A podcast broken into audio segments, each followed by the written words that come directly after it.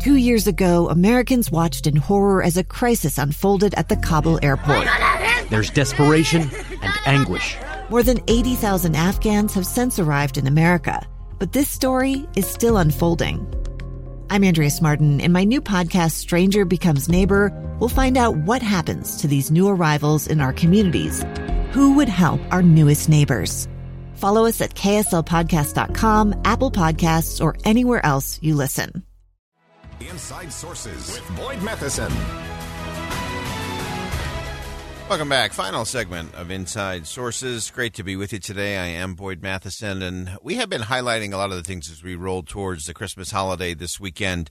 Uh, of all the good things that are happening out there, of course, Mary Richards joined us from the Church News a little earlier, talking about the giving machines, the Light the World campaign, uh, and just stunning to me uh, what has been done uh, through those really fun, really entertaining, interesting machines uh, where you can contribute in unique ways.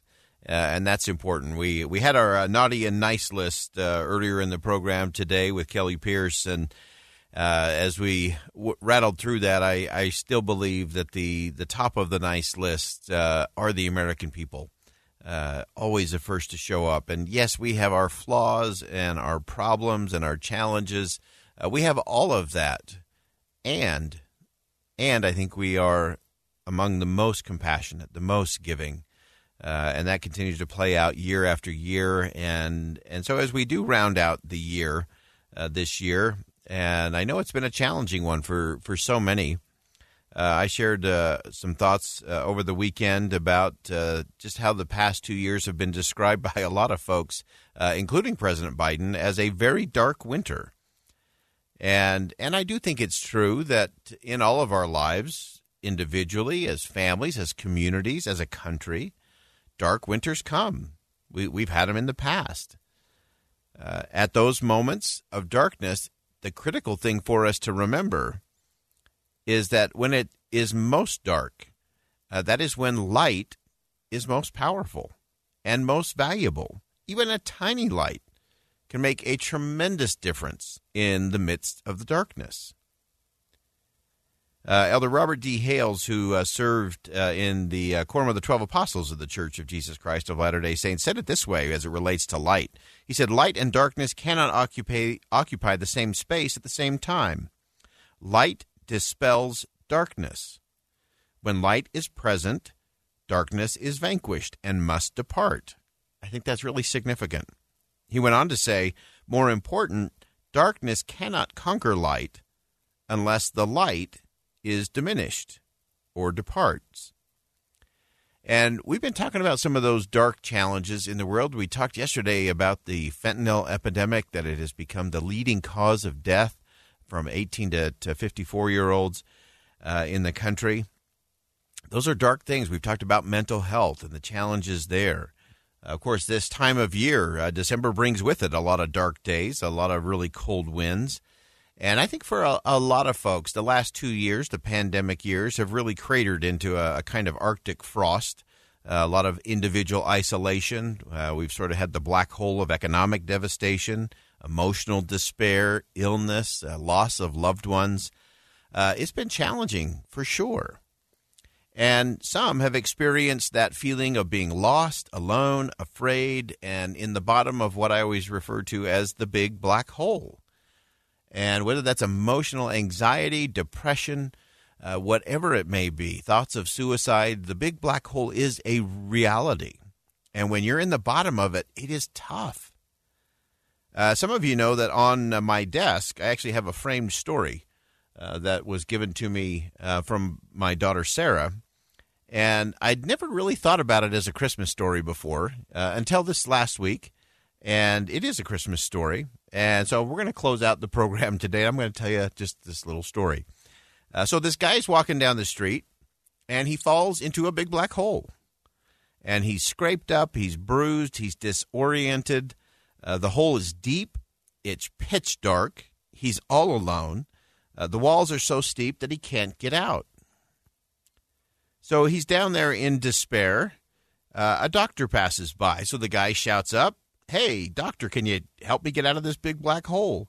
And the doctor stops and ponders for a moment and does what doctors often do best. He writes a prescription and throws it down into the hole and moves on.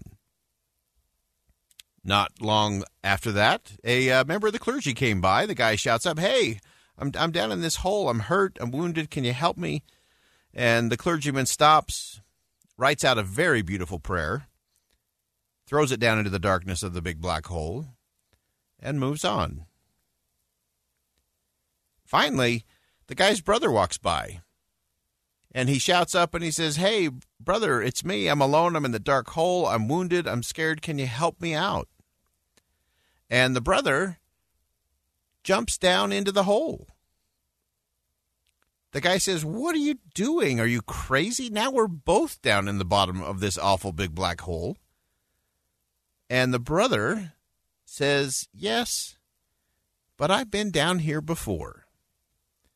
The brother then lights a candle and beckons the younger brother, Follow me. I know the way out.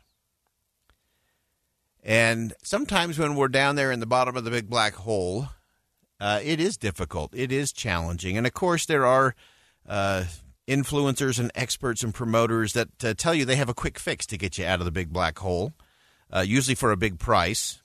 And they send their little messages uh, over the interwebs to you.